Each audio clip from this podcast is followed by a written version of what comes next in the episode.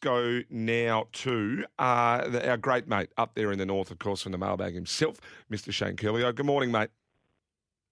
Morning, Miles. He's a fair hike to Cobram. Yeah, isn't it? Good luck. Yeah, well, Anyway. especially that's on that's from Goodwood. I'm pretty sure that's Adelaide. So that's I think it is. that's a hike, Anyway, hike, hike. Hey, uh, better fine. him a few winners, though. Yeah, that's it. Final G1 of the season. Eagle Farm looks like a fast deck.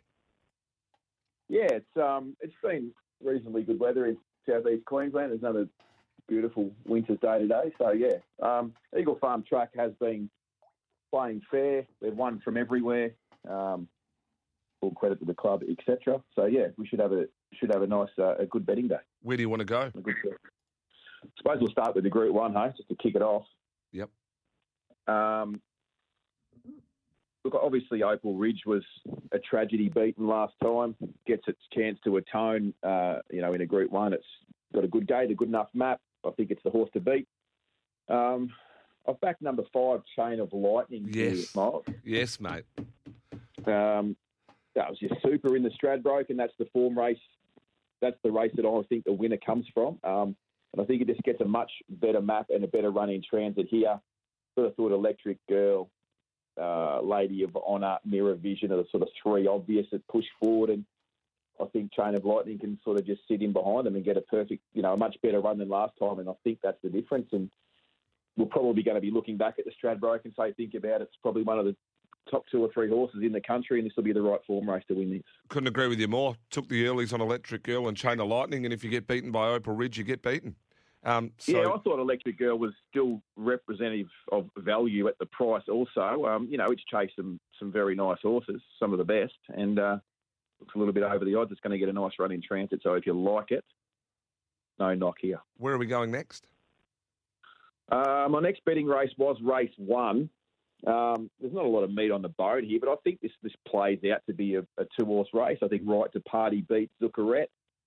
Uh, I thought Right to Party was super last time uh, to the eye, and certainly the sectionals and the data with an R uh, backed it up. um, I think I think the step up uh, in trip's going to be uh, perfectly suited. Um, did it very easy last time. Just looks the winner to me. But Zuccarette was pretty tough on speed last time when just getting knocked off late.